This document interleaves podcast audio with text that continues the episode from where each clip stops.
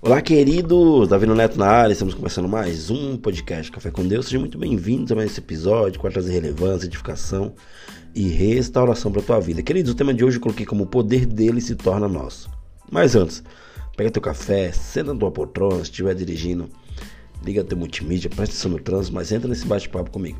Queridos, não sei porquê, mas quando olhamos muitas vezes nos comparamos com outras pessoas, né, a gente sempre faz aquela velha pergunta: por que a vida dessa pessoa é tão frutífera e a minha tão estéril e a minha não?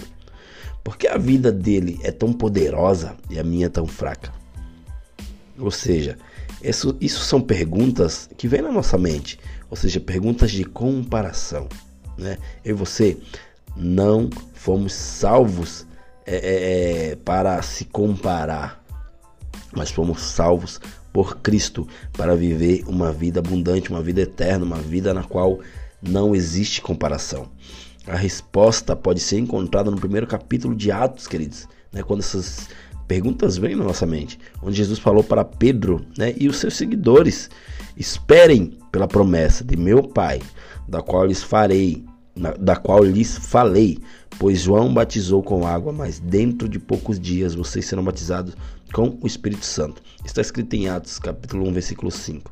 Ou seja, queridos e queridas, durante o ministério de Jesus aqui na terra, Jesus, ele viveu próximo aos seus discípulos. Tinha muitas pessoas ali ao seu redor. Ele tinha 12, mas ao seu redor andava uma multidão. E o Espírito Santo, no entanto, queridos, é... no momento que eles esperassem, a... que os discípulos esperassem, eles iriam é, receber do seu Espírito. Os discípulos iriam receber do Espírito Santo de Deus. O Espírito Santo é um residente o ano todo nos corações dos filhos de Deus. Ou seja, se você um dia se entregou para Jesus, né? E se afastou dos caminhos dele, sabe que o Espírito Santo ainda habita em você. Você só precisa voltar para a direção certa, assim como eu fiz no podcast anterior. Existe uma direção certa para a tua vida.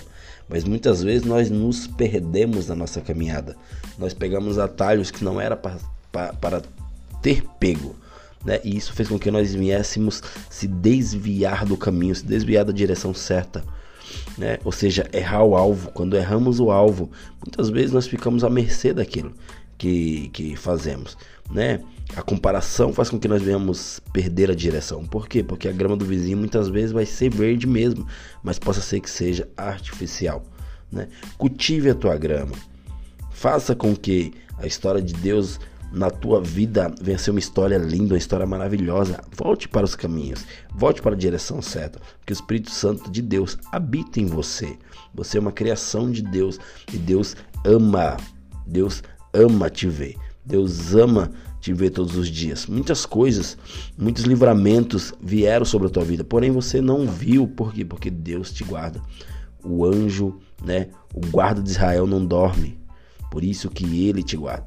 À medida que ele dizem que a história de Deus se torna a nossa história, né, o poder dele se torna o nosso. Então, o poder de Deus se torna teu no momento que você deixa a história de Deus entrar na tua história. Eu só falo para você, aceite o convite de Jesus, né? Largue tudo que você está fazendo nesse momento. Não faça nada de errado. Mas saiba né, que as tuas atitudes irão determinar o teu futuro. E se você decidir por Jesus, decidir por viver uma vida com Jesus, voltar para os caminhos dele, o Espírito Santo te espera e vai te fazer viver coisas sobrenaturais. Beleza, queridos? Até o próximo episódio e valeu!